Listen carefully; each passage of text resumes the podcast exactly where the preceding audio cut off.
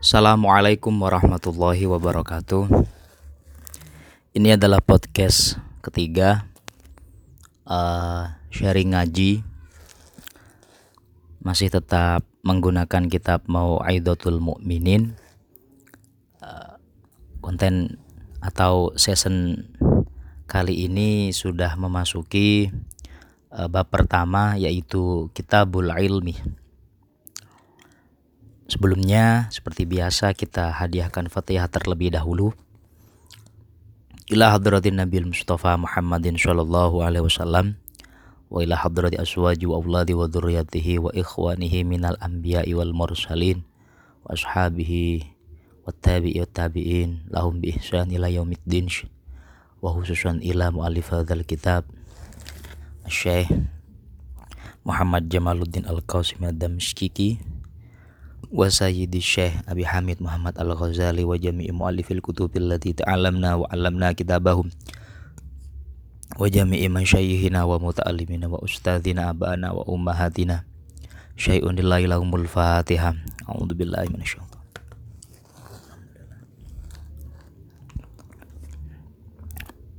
Bismillahirrahmanirrahim. Kitabul Ilmi. Uh, Kitab menjelaskan tentang ilmu atau pengetahuan Fadilatul ilmi, keutamaan atau pesona dari ilmu itu sendiri. Syawahiduha minal Quran ayatun kathiratun.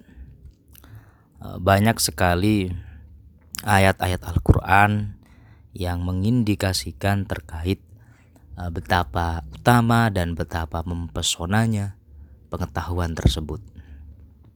Minha di antaranya kauluhu azza wa jalla firman Allah Subhanahu wa taala Syahidallahu annahu la ilaha illa huwa wal malaikatu wa ulul ilmi qa'iman bil qisd. Uh, surat Al-Imran ayat 18 Syahidah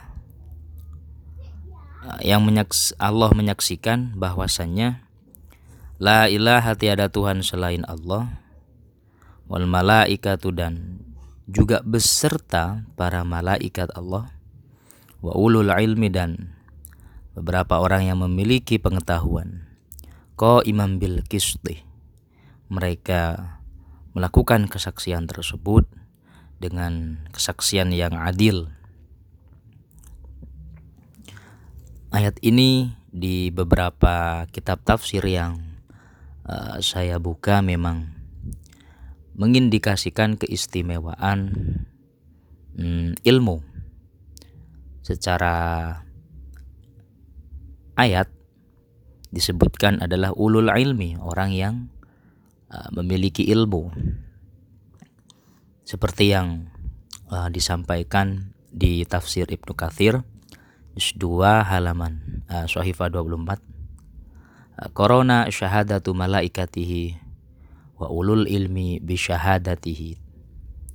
Jadi persaksian atas keesaan Allah atas tiada Tuhan selain Allah di samping Allah sendiri menyaksikannya juga uh, disertakan dengan penyaksian yang dilakukan oleh para malaikatnya serta orang yang memiliki uh, ilmu atau kapasitas pengetahuan tentang tauhid itu sendiri. Uh, Ayat ini masih menurut Ibnu Kathir ayat ini wahadihi khususiyatun adimatun termasuk sebuah hmm, keistimewaan yang sangat besar lil ulama bagi orang yang berilmu fi hadzal makom pada derajat ini ada pada pada kondisi semacam ini. Artinya secara tegas dan lugas Allah taala menyandingkan menyandingkan orang-orang yang memiliki ilmu terhadap persaksian mereka atas keesaan Allah beserta para malaikatnya dan Allah sendiri.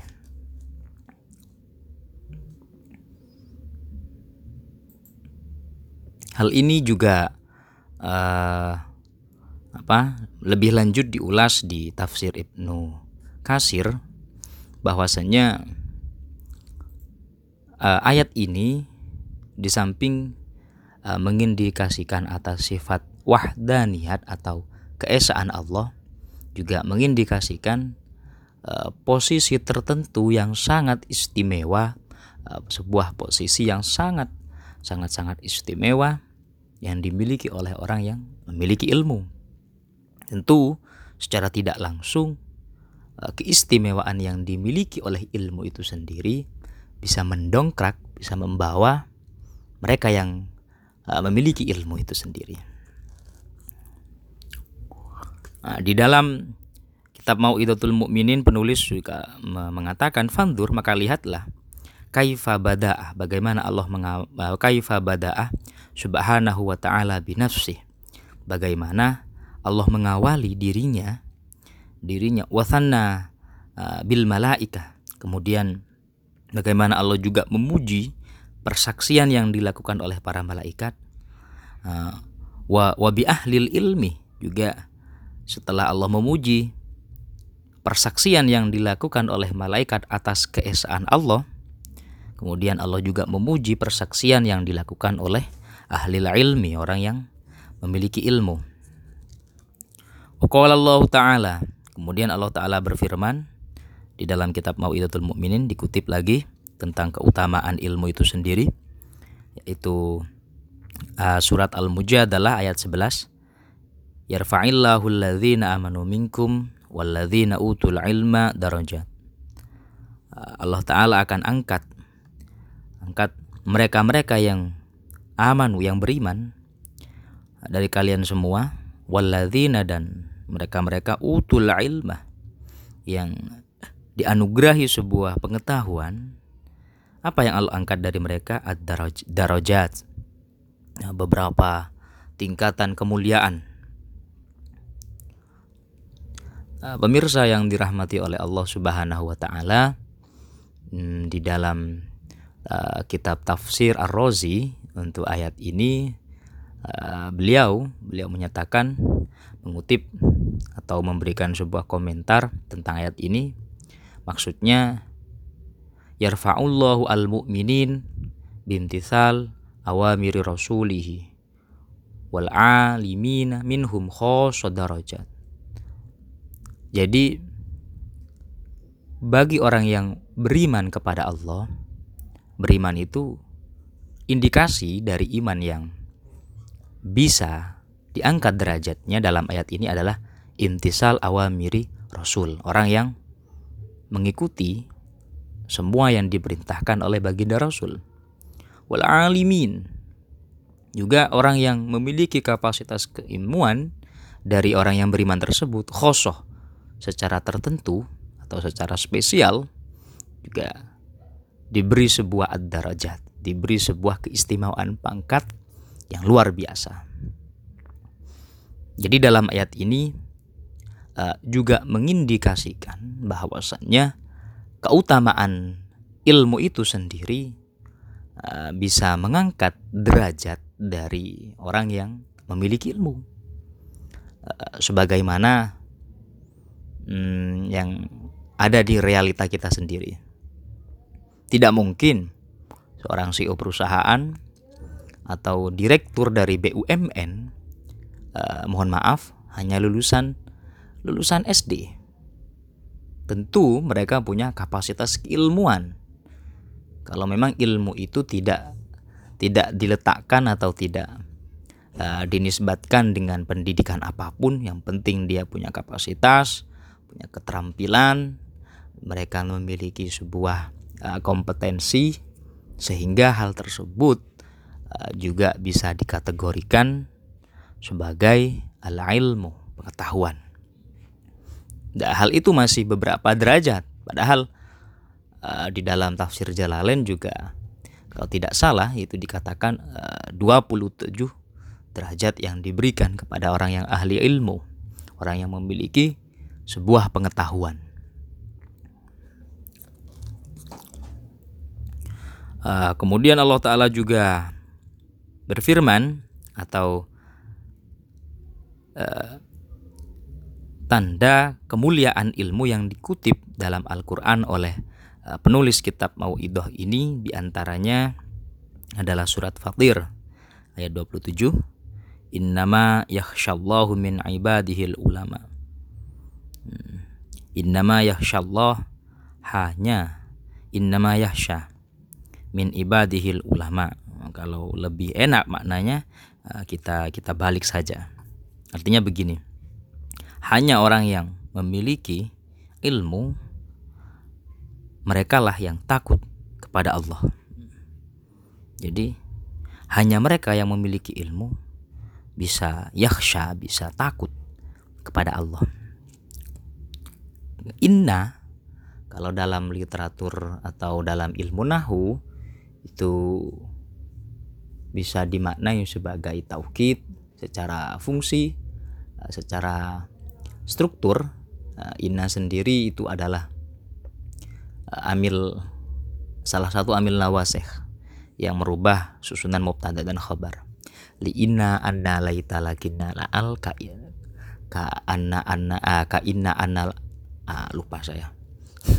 li inna anna laita lakinna la al ka inna anna aksumalikana min amal. Nah, kalau nggak salah semacam itu dalam alfiah.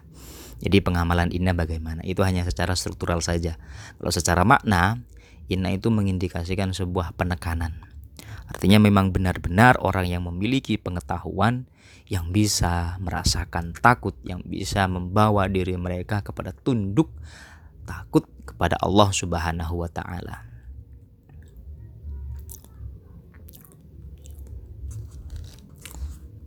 Wa amma al-akhbar layaknya dalam kitab Ihya Ulumuddin uh, Mau'idatul Mukminin juga menyertakan uh, kutipan hadis yang digunakan untuk menguatkan Eh, menguatkan argumentasi mereka. Wa amma akhbar adapun beberapa hadis yang dikutip oleh beliau penulis faqala Rasulullah sallallahu alaihi wasallam.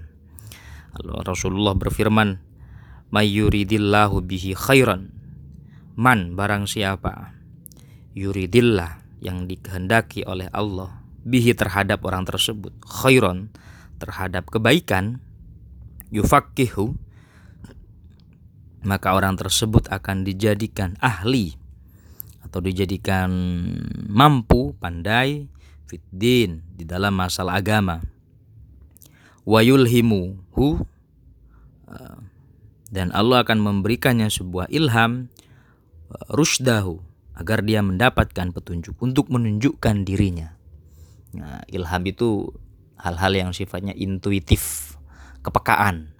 Jadi orang yang memiliki kapasitas. Barang siapa kata Nabi, barang siapa yang memiliki uh, ilmu maka satu dari sekian banyak indikasi orang tersebut uh, dijadikan sebagai orang yang baik, ditakdirkan menjadi orang yang baik.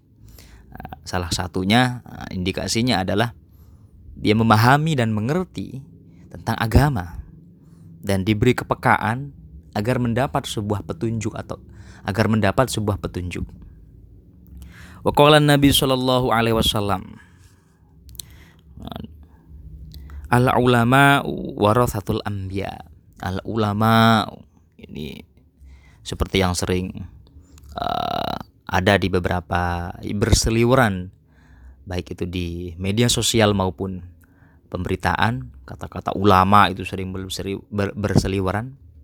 Sebenarnya yang sering disampaikan oleh para tokoh eh, baik itu pakar bahasa maupun pakar-pakar yang lain ya walaupun saya bukan pakar ulama sendiri itu bentuk plural atau bentuk jamak bukan bentuk tunggal. Tunggalnya ya alim jadi ulama itu artinya orang yang sangat beberapa banyak orang alim orang yang pandai yang ahli Nabi berkata al ulama warasatul anbiya Ulama itu adalah pewaris para nabi. Wa ma'lumun dan sangat bisa difahami atau dimaklumi annahu bahwasannya larut bata faukan nubuah. Nah, tidak ada derajat yang paling tinggi di atas derajat kenabian. Wala syarafa fauqa syarafa syarafatal wirasatih dan tentu kalau Nabi mewarisi sesuatu tentu itu adalah warisan terbaik ya, yang dimiliki oleh uh, umat Islam. Waqala sholawatullahi wassalamu alaihi. Kemudian Nabi Shallallahu alaihi wasallam uh, bersabda, Idza ata alayya yaumun la azdadu idza ata alayya yaumun la azdadu fihi ilman yuqarribuni ilallahi azza wa jal fala burika li fi tulu isyamsi dzalikal yaum. Uh, suatu ketika Nabi berkata, Idza ata kalau datang kepadaku, idza alayya, kalau datang kepadaku yaumun, satu hari, la azdadu fihi, di mana eh, aku tidak bertambah di hari tersebut ilman, ilmu yang yukorribuni mendekatkanku ilallahi azza wa jalla kepada Allah azza wa jalla ya fala burika fala burikali maka tiada keberkahan bagiku fi tulu isyamsi uh, ketika matahari terbit uh, zalikal yaumi pada hari itu. Jadi di hal ini mengindikasikan bahwasannya Nabi sangat berharap jika sudah terbit fajar pada hari itu uh, ada sebuah pengetahuan baru, ada sebuah informasi baru yang bisa dipetik, yang bisa diambil sebagai bentuk keberkahan yang dianugerahkan oleh Allah Subhanahu wa taala pada hari itu. Jadi ilmu atau pengetahuan adalah hal yang memberkahi kalau uh, pada hari ini, besok, lusa, tiada hari tanpa hal baru yang kita update, hal baru yang kita ketahui, maka uh, menurut Nabi hari tersebut ya tidak ada berkahnya untuk kita. Seperti uh, syair alala yang yang pernah saya hafalkan kurang kurang kurang lebih begini. Uh, lupa saya yang mana ya. Uh, wakun mustafi dan kullayaumin ziyadatan minal ilmi wasbah fi buhuril fawaidi. Nah, Wakun mustafi dan kulla yaumin ziyadatan. Jadilah kamu setiap hari uh, bertambah pengetahuanmu, memiliki sebuah pengetahuan baru. Diupdate, diupgrade terus pengetahuan Anda. Wasbah fi buhuril fawaidi dan selamilah lautan lautan faidah. Artinya tiada hari tanpa pengetahuan, tiada hari tanpa hal yang baru yang bisa kita update. Apa pun Terlebih hal tersebut ada kemaslahatan untuk umum terlebih kemaslahatan tersebut orientasinya adalah orientasi dalam ukhrawi atau duniawi. Sama saja bagi saya.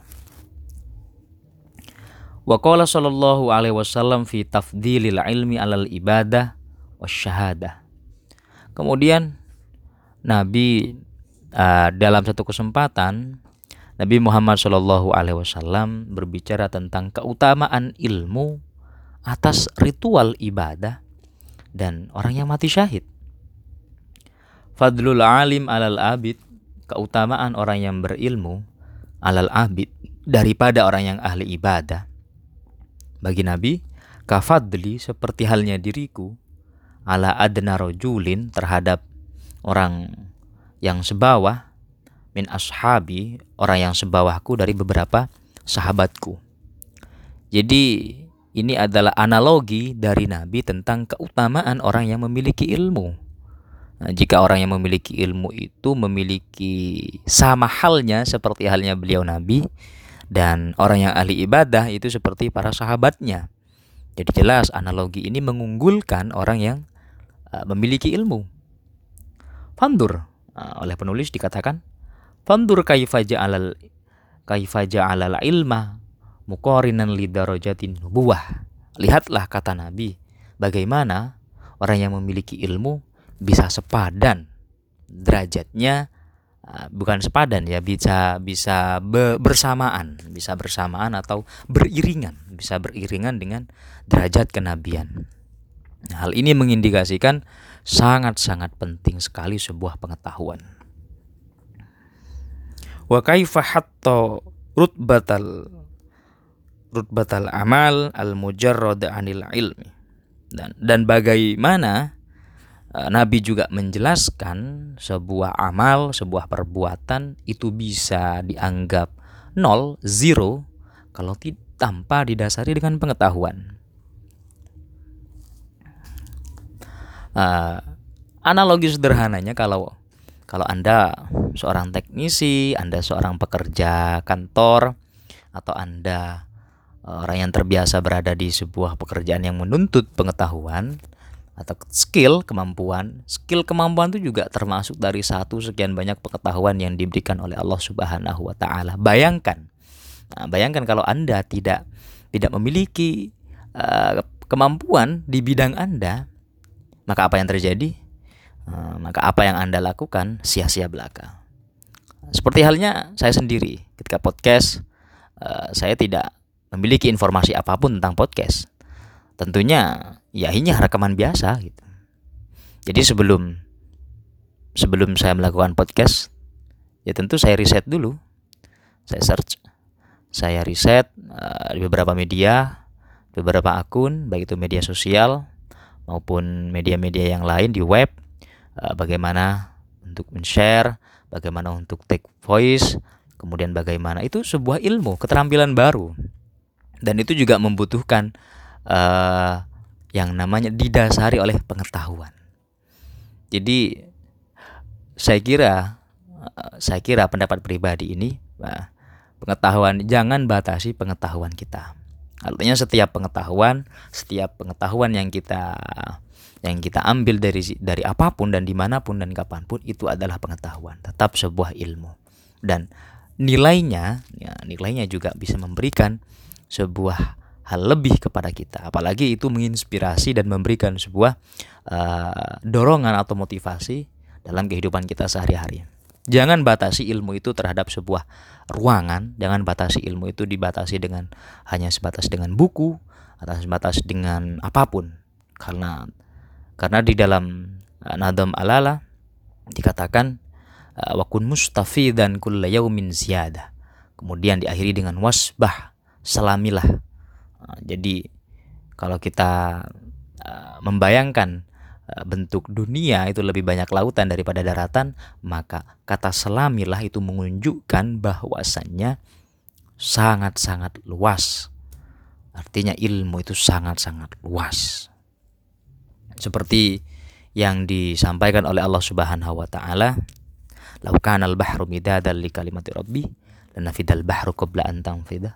Kalimat Rabbi walau ji'na bimislihi madada dalam surat Al-Kahfi yang terakhir ayat terakhir uh, andaikan uh, semua orang menulis menggunakan lautan menjadi alat tulis atau menjadi tinta untuk menulis apa yang telah Allah berikan maka niscaya uh, lautan tersebut akan habis akan habis digunakan walaupun kalian mendatangkannya berlipat-lipat walau jina bimislihi madada nah, begitulah uh, keutamaan tentang pengetahuan jadi apa yang sekarang sedang Anda dan saya kita miliki itu hanya secuil atau setetes dari apa yang telah dianugerahkan oleh Allah Subhanahu wa taala. Belum semuanya, belum.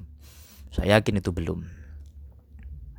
Tapi yang jelas uh, beberapa hadis yang disampaikan oleh Rasulullah mengindikasikan untuk untuk selalu giat mencari ilmu, untuk selalu giat mencari informasi, mencari pengetahuan baru, entah itu bersifat teknis atau bersifat prinsip atau hal-hal yang mungkin remeh. Uh, misalkan uh, Anda salah satu pegiat media sosial, Anda bisa mencari informasi di sana tentang lowongan pekerjaan, tentang jodoh, tentang bisnis. Itu adalah ilmu semua.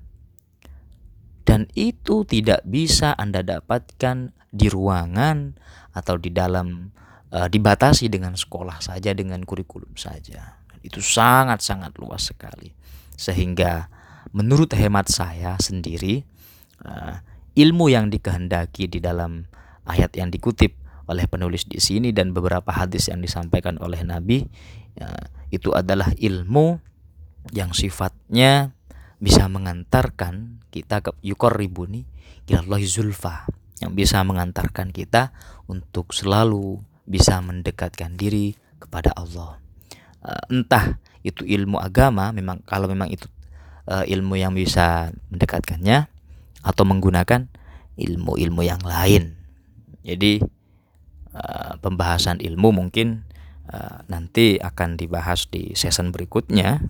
Uh, untuk sekarang adalah pembahasan tentang keutamaan ilmu itu sendiri. Artinya kalau dalam bahasa marketing, manajemen marketing ini bahasa endorse, artinya bagaimana kitab ini mengendorse agar orang uh, cinta dengan pengetahuan, uh, cinta dengan pengetahuan. Berikutnya penulis mengutak, uh, mengatakan Wa inkana al-abid la yakhlu anil ilmi bil ibadah. Kalau si abid tersebut orang yang ahli ibadah la yakhlu anil ilmi bil ibadah maka dia uh, ibadah yang dia lakukan tentu didasari dengan pengetahuan walaula hulam takun ibadah andaikan si abid tersebut tidak memiliki kapasitas keilmuan maka apa yang dia lakukan tidak akan ada nilai ibadahnya jadi di sini penulis menekankan walaupun Anda orang ahli ibadah, ahli melakukan eh, ibadah apa pun, tapi tidak didasari dengan pengetahuan, maka apa yang Anda lakukan itu tidak ada nilai ibadahnya.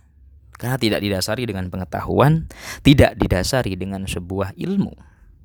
Waqala Rasulullah Shallallahu alaihi wasallam Fadlul alim alal abid Keutamaan orang yang memiliki ilmu alal abid eh, Terhadap orang yang ahli ibadah kafat lil qamari lailatal badri seperti halnya keutamaan rembulan purnama ala sairil kawakib seperti atas semua e, bintang yang ada.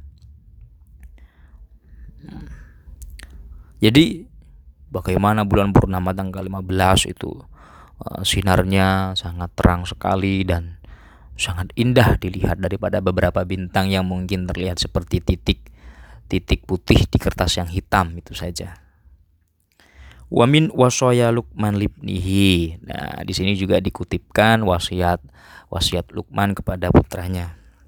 Ya bunaya, wahai putraku, jalisil ulama.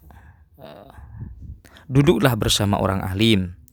Wazahimhum biruk bataika. Desaki, penuhi majelis mereka dengan dengan kedua lututmu. Artinya ber, dekati orang alim tersebut fa Allah subhanahu yuhyi al qulub binuril hikmah karena Allah subhanahu wa taala akan menghidupkan hati dengan cahaya yang penuh dengan kebijaksanaan kalau kau selalu berdekat dengan orang yang alim, orang yang ilmu di di di pesantren biasanya guru saya menganalogikan kalau kau ingin tercium tercium sebagai orang yang beraroma wangi maka jangan mendekati orang yang menjual terasi tapi dekatilah orang yang menjual minyak wangi. Itu analogi sederhana yang diberikan oleh guru saya ketika di pesantren. Artinya waza senada atau selaras dengan apa yang disampaikan oleh Lukman Hakim kalau kau sudah jalisil ulama, sudah sering berkumpul dengan orang yang alim, orang yang pandai, maka yuhi al-qulub binuril hikmah. Hatimu akan dihidupkan oleh Allah dengan cahaya hikmah yang dimiliki oleh para ulama. Kalau kau ingin terdengar atau tercium beraroma wangi, maka jangan mendekati penjual terasi, tapi dekatilah penjual minyak wangi. Maka kau juga akan uh, mendapatkan aroma wangi karena kau ber Eh, ber, berdekatan dengan orang yang menjual tersebut. Itu adalah analogi sederhana yang sering disampaikan oleh guru saya di pesantren. Nah, begitulah kiranya uh, keutamaan ilmu. Jadi kepada teman-teman, hmm, saya harap tidak bosan-bosan untuk menimba pengetahuan baru setiap hari seperti yang yang di yang disampaikan oleh baginda Nabi di di hadis yang dikutip oleh penulis ketika pada hari itu Nabi tidak memiliki sebuah uh, pengetahuan baru, sebuah ilmu atau sebuah informasi baru, maka bagi Nabi hari tersebut tidak ada berkahnya bagi beliau. Nah, oleh karena itu, Jadikan setiap hari wakun mustafidan kull yaumin ziyadatan minal ilmi. Setiap hari harus ada hal baru yang kita ketahui, entah itu masalah apa pun. Bebas karena ilmu di sini sifatnya mutlak walaupun ditulis al ilmu menggunakan al ma'rifat tapi tetap adalah pengetahuan yang sifatnya sangat-sangat tidak terbatas apa pun itu. Tentunya pengetahuan-pengetahuan yang sifatnya positif, yang bisa menginspirasi, yang bisa mengedukasi, yang bisa memberikan sebuah motivasi, dan bisa menjadikan pribadi kita setiap hari lebih baik dan lebih baik tentunya. Dan untuk orientasi dalam keagamaan tentunya ilmu yang bisa mendekatkan kita kepada uh, Allah Subhanahu wa taala dan ilmu yang bisa menjadikan diri kita memiliki budi pekerti halus, budi pekerti yang baik yang bisa dicontoh oleh orang lain. Kiranya kurang lebih demikian tentang keutamaan ilmu dalam kitab Mau'idatul Mukminin. Insyaallah untuk uh, fadilatut fadilatut ta'alum wa ta'lim seterusnya uh, di podcast berikutnya. Wallahu a'lam bishawab. Uh, sekian terima kasih semoga ada manfaatnya.